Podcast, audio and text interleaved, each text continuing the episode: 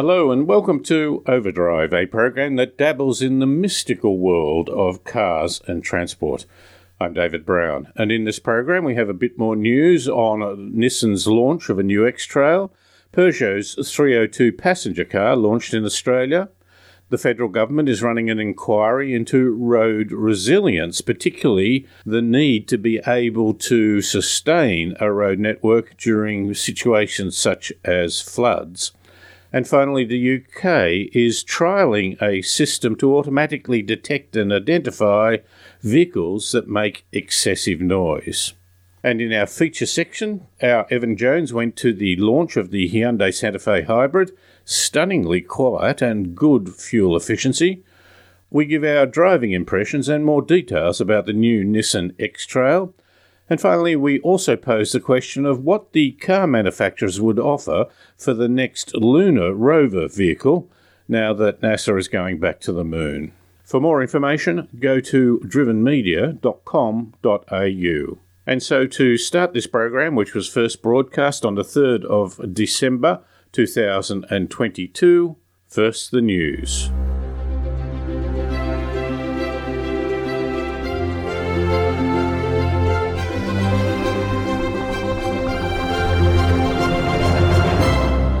It must be with immense relief that Nissan has launched the latest model of its medium sized SUV, the X Trail.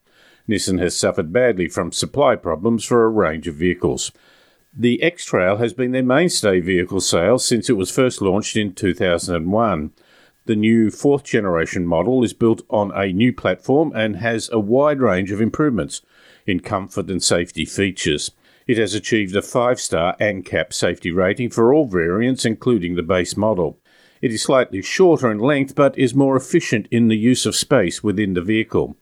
The confidence and quietness in which it handles a range of conditions makes it a very good vehicle for both urban and rural situations. It gives a feeling of good road manners, modern design, and is well constructed. It is priced before on-road costs from thirty-six thousand seven hundred and fifty to nearly to nearly fifty-three thousand dollars. SUVs are popular, but Peugeot hasn't given up on passenger cars. They've just launched their new 308 small car with three variants across two body styles, a hatch and a wagon. A fourth variant, powered by a plug in hybrid drivetrain, is due to arrive in the first half of 2023. The three current variations are a GT hatch, a GT premium hatch, and a GT premium wagon, all powered by a three cylinder turbocharged 1.2 litre petrol engine, producing a modest 96 kilowatts and 230 newton meters of torque, which drives through an 8 speed automatic transmission. Prices vary from $44,000 to $50,500 plus on road costs. The 300 series Peugeot passenger cars have had a long and a very up and down history, including the numbers they were given. It all started in the early 1930s with the 301, a small family car.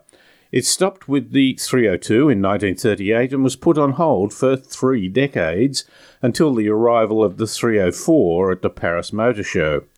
One presumes they avoided 303 because of its association with guns. The 305 was launched in 1977, followed by the 309 in 1985, a vehicle seen as the brand's first true compact car. For reasons we don't understand, the 309 was replaced with the 306, followed by the 307 in 2001. Worldwide, it sold over 3.5 million units. The first generation Peugeot 308 arrived in 2007. The House of Representatives Standing Committee on Regional Development, Infrastructure and Transport has launched an inquiry into the implications of severe weather events on the national, regional, rural and remote road network. Chair of the committee, Labor MP Luke Gosling, said, quote, the inquiry will look at road engineering and construction standards to strengthen road resilience against natural disasters, including the critical role of climate change trends and data to inform infrastructure standards. He went on to say the extreme flooding events and other natural disasters across the nation have impacted many Australians, and the committee is seeking to understand how road planning and construction may be improved to enhance road climate resilience and support our communities. Unquote. The committee is seeking written submissions, ideally of no more than 10 pages, from organisations and individuals providing recommendations relating to any or all of the inquiry terms of reference. And the deadline is the 28th of February 2023. The UK Department for Transport is set to trial noise detecting technology at various locations over the next seven months to crack down on noisy vehicles.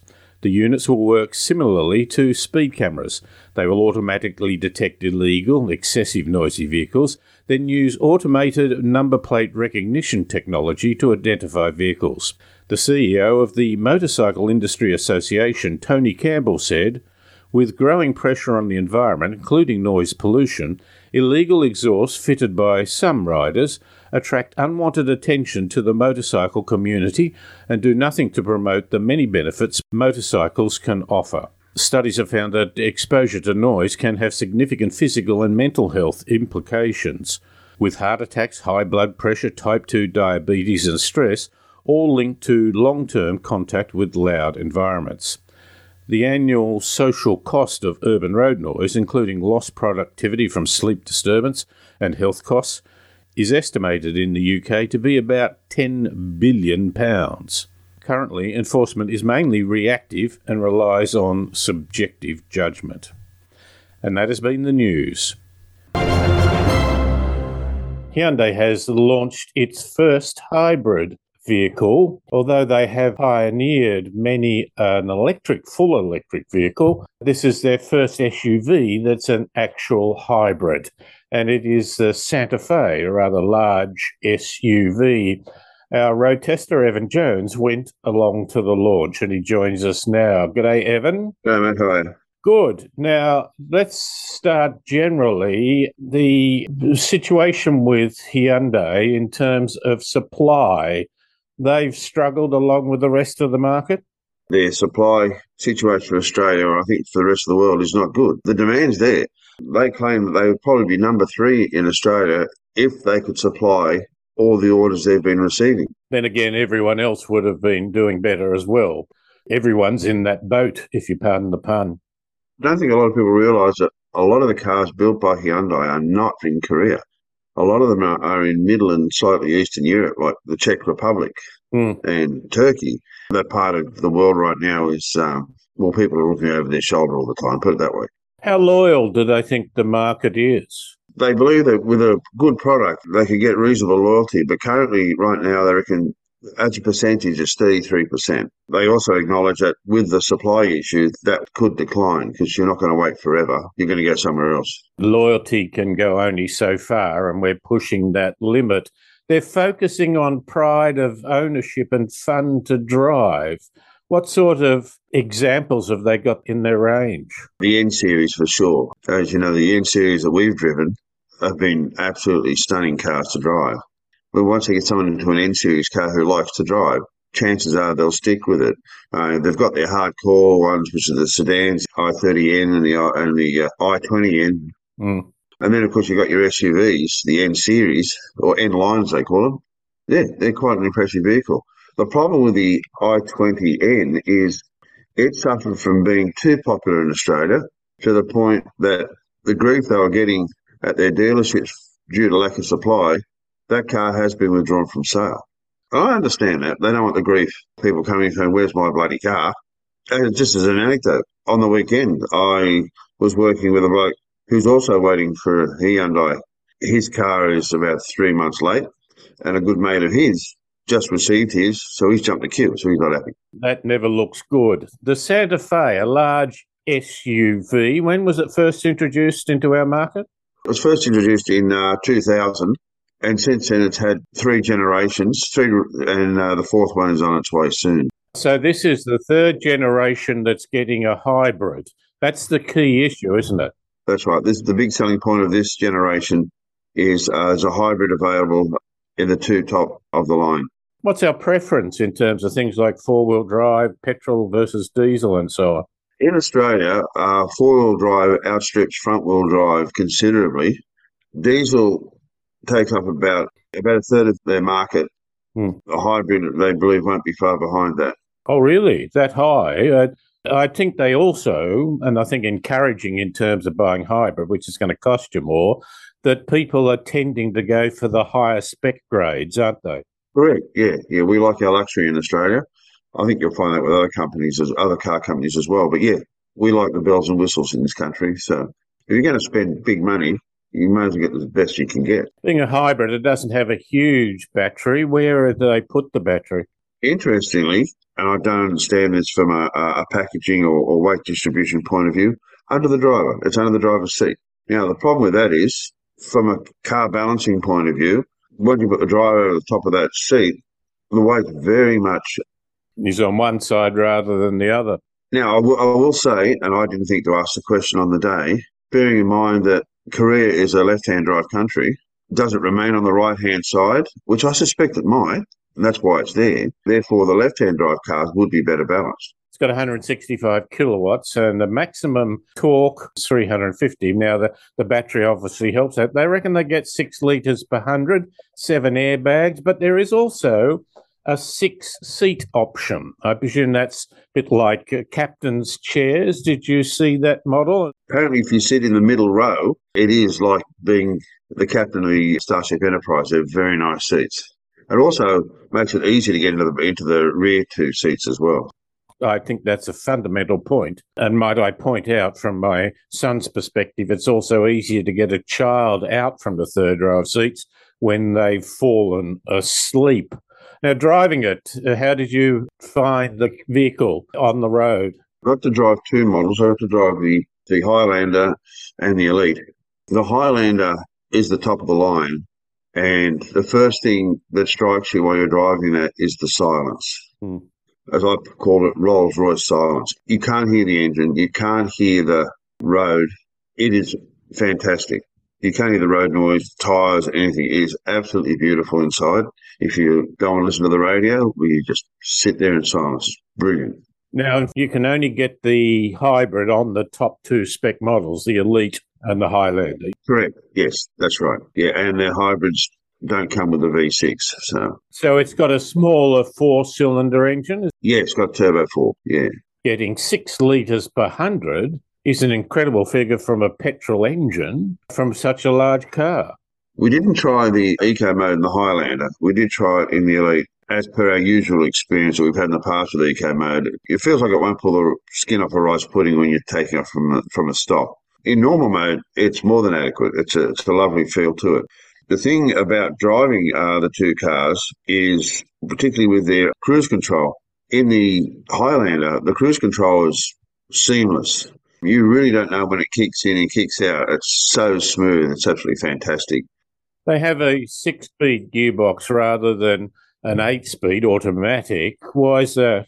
The official word is packaging challenges. So the electric motor must take up some of the space that, low, that an eight-speed gearbox would otherwise take up. So without looking at them, I can only assume the physical size of an eight-speed box is bigger than a six-speed box. The gearboxes that Hyundai, as a corporation, that go into Kia as well, have been very, very good. Their six-speed was a very good gearbox, and now into the eight-speed. So still using the six-speed with the advantage of a good hybrid system appears to be producing good results. Yep, that's the impression we got. So, how did it handle the rough stuff? We drove the cars on a variety of surfaces, on good bitumen, on good dirt, on horrendous bitumen that looked like, with all the holes from the floods, it looked like you'd been uh, in Ukraine, unfortunately. Uh, people don't mind me using that analogy, but that's what it looked like. And probably ordinary dirt as well. And they handled it quite well. In fact, we were able to dodge most of the holes with the handling of the car, so that was impressive. And the ones that we didn't dodge, you could feel them, but I've driven cars where it's been a lot more intrusive in the past.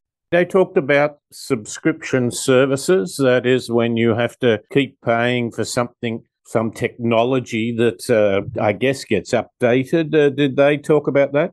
There was discussed. I'll say BMW themselves were named because they've made subscription services famous or infamous, dare I say. Hyundai's response was there is no plans for subscription services at this point. They never say never, but they're certainly not going to rush to it. Yeah, 100%. They never say never. Yeah. Net zero, uh, they got a timetable for that? For net zero, they've got a timetable of 2045 with the elimination of the ICE by 2040. So net zero would include manufacturing pollution. Yes, yeah, the, the whole corporation by 2045, but the cars themselves, the elimination of the of the internal combustion engine at this stage 2040, which is quite realistic and eminently achievable given what some of the other corporations are uh, trying to spruik right now. Well, the trouble we have is that a lot of companies are saying they'll be 100% electrified by a certain date but that doesn't mean full electric. It might mean hybrids or plug in hybrids. Yep. To be no ICEs is probably as important a figure, a date, as anything else. Overall, do you think it's a very good family car? Oh, yeah, absolutely. It handles well. Both models are quiet. Highlander is silent. And I'm always going to say it, it is silent but it's definitely being built for the young family. There's no question. You said the Highlander was particularly quiet. Was the Elite still pretty good? Well, the Elite is more than acceptable. It's just not deathly silent. Like the, the Highlander stands out by its silence. If the Highlander wasn't there and we drove the Elite, we would have said, "Oh, this is a nice, quiet interior. This is great." But then you get into the Highlander and you think, "I've gone deaf." It's incredible. Good to talk to you, Evan. I appreciate that. And uh, a good review of what I think is a very important car, not only because it's just called a hybrid, but it is actually achieving some pretty good fuel consumption for such a large vehicle. Evan, thanks very much for your time. No worries. Thank you. This is Overdrive across Australia. This coming week will mark the 50th anniversary of the launch of NASA's final Apollo mission, which took three astronauts to the moon and back in December 1972.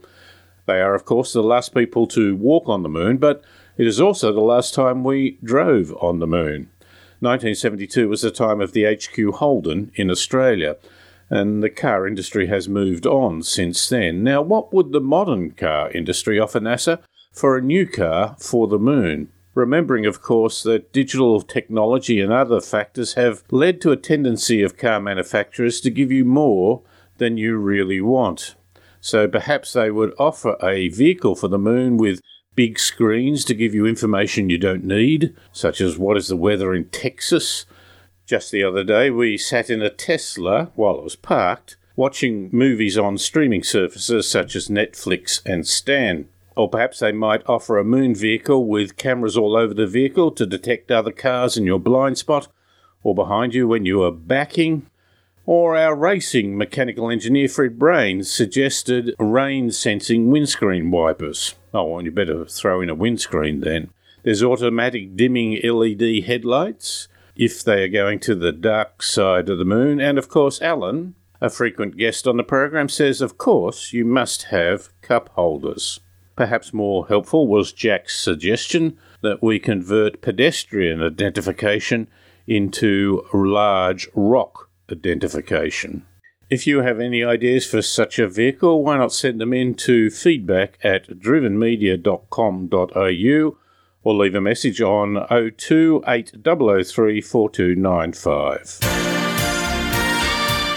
You're listening to Overdrive. Mazda has revealed its all new CX60. Mazda is moving even further upmarket with this new large hybrid SUV. The model showcases the future movement towards the EV range with a dedicated EV architecture and three powertrains one full plug in hybrid electric, and two mild hybrids based on a 3.3 litre inline turbo six cylinder petrol and diesel engine. The rear wheel biased iActive all wheel drive system is also fitted to all versions of the Mazda CX60. This is supported by the MI drive, which helps the driver easily switch between five different driving modes. Overall, the CX60 is slightly larger than the ever popular CX5, but with a design style more like the CX30. There are three models the Evolve, GT, and Azami, each with a choice of three engines and some option packs as well. priced from $59,800 through to $87,250 plus the usual costs. Due for delivery in June 2023, Mazda is taking orders now. This is the Motoring Minute. I'm Rob Fraser. You're listening to Overdrive. The launch of the new Nissan X Trail is a strong indicator of how modern cars are focusing on safety and comfort features. All four X Trail model variants have predictive forward collision warning, intelligent cruise control with traffic sign recognition, lane departure warning and prevention, rear cross traffic alert, rear auto emergency braking with pedestrian and cyclist calibration, junction assist, and driver attention alert. You need to move up to the second model variant to get Nissan's Pro Pilot, which they described as a semi autonomous system. It can adjust speed down to zero based on the car in front of you and has lane keep assist. All X Trail models have a CVT gearbox, but it is more seamless in operation than earlier versions. The lane keep assist worked well on high quality, well line marked roads, but in less than perfect conditions it struggled to identify line markings. Nissan will be launching a hybrid model of the X Trail early in 2023. Alan Zurvas from GayCarboys.com and I were at the launch, so I asked him about certain features such as the rear doors that are now made to open to 85 degrees to aid access. Let's don't quibble, David. Let's say 90 degrees because it's as good as 90 degrees. And what it means is that you don't have to origami yourself into the back seat. You can really just step in, and the back seats are actually quite spacious. It's got the same engine, but a little bit more horsepower and torque, and a CVT gearbox. Not our favourite, but has it got a bit better? No, we didn't notice it to start with, but then again, we had a whole pile of other pressures on our mind. I just thought it felt a little bit more seamless than uh, some, but it's still a CVT. One of the things that we asked, this was a two car launch. So there was the X Trail and Pathfinder. And Pathfinder, of course, has that delicious nine speed torque converter automatic. And one of the questions I asked of the boss of Nissan was, why is it that in the rest of their cars, why do they insist on putting CVTs in? And uh, afterwards, we had an informal discussion, and the point arose that chances are most people aren't going to notice the difference. It is an automatic anyway, it just doesn't have gears. Pricing? Uh, they've got pricing. There's uh, it, it's slightly odd lineup. They've got ST, STL, TI, and TIL and they're a mixture of two and four wheel drive and five and seven seats. You can get seven seats. We didn't try that. I think you'd be squeezing pretty hard to get into a third row. We're what the French call gentlemen of a certain age, and I think we can well do without that embarrassment. The top two models don't have seven seats anyway. It's only the the bottom two that have got it. But I think the big feature for this was that they have interesting stuff inside the car, which is certainly not a first for you and me, but it is definitely a first for Nissan.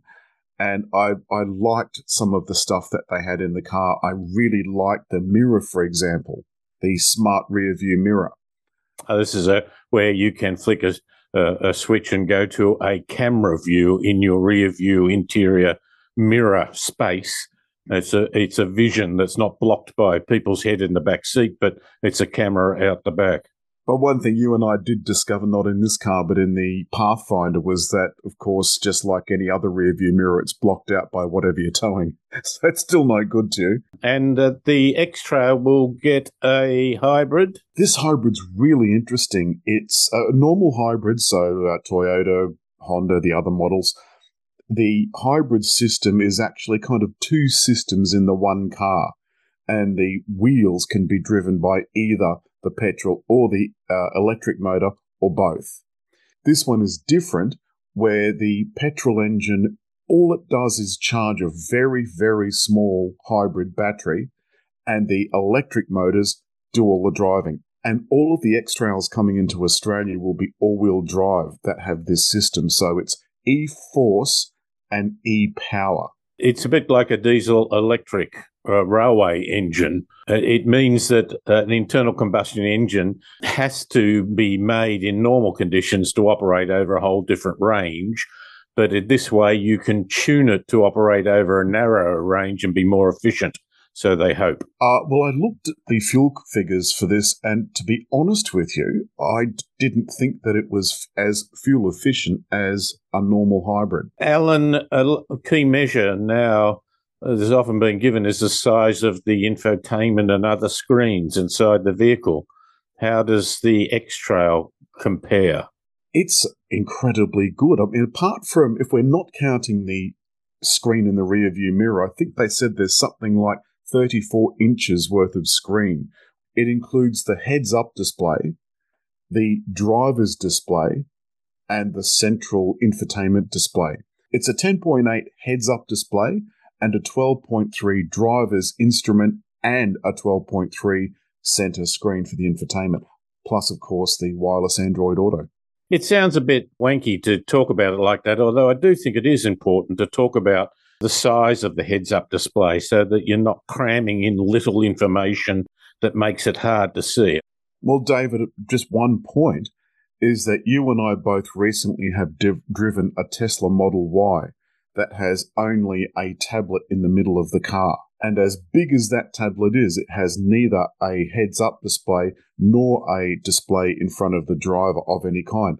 And regardless of what anyone says, that to me just the system doesn't work. It's better to have something on the windscreen where you're not taking your eyes off the road, or at a pinch, a nice wide driver's display. There's some aftermarket stuff to, that you can bolt on, isn't there, to give something in front of the driver? There is for the Tesla, yeah. One of the readers sent in some pictures of their Model 3 and they'd put some aftermarket gear in. It uh, To me, it looked like it was always there very much, it's a touchscreen.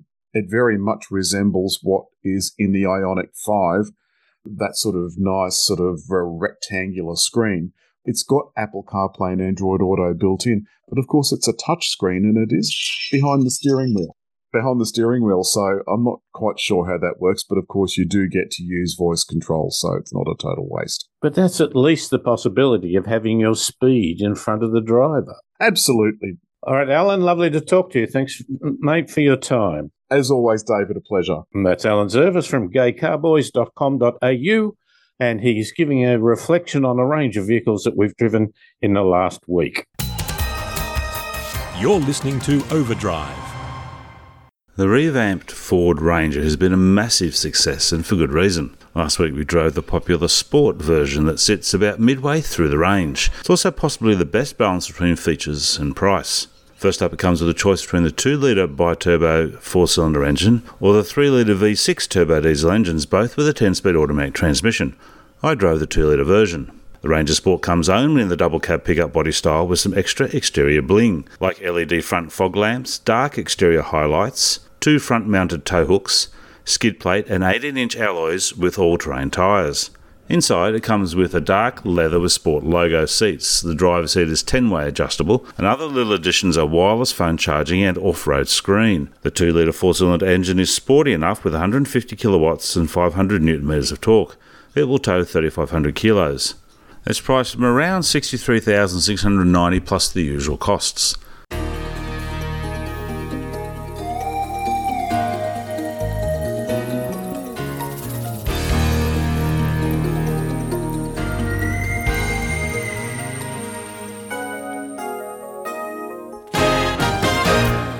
And this has been Overdrive. My thanks to Evan Jones, Alan Zurvas, Martin Longalo, Rob Fraser, Paul Just, and all those who offered suggestions for the content of this program. Overdrive is syndicated across Australia on the Community Radio Network. For more information, go to drivenmedia.com.au. I'm David Brown. Thanks for listening.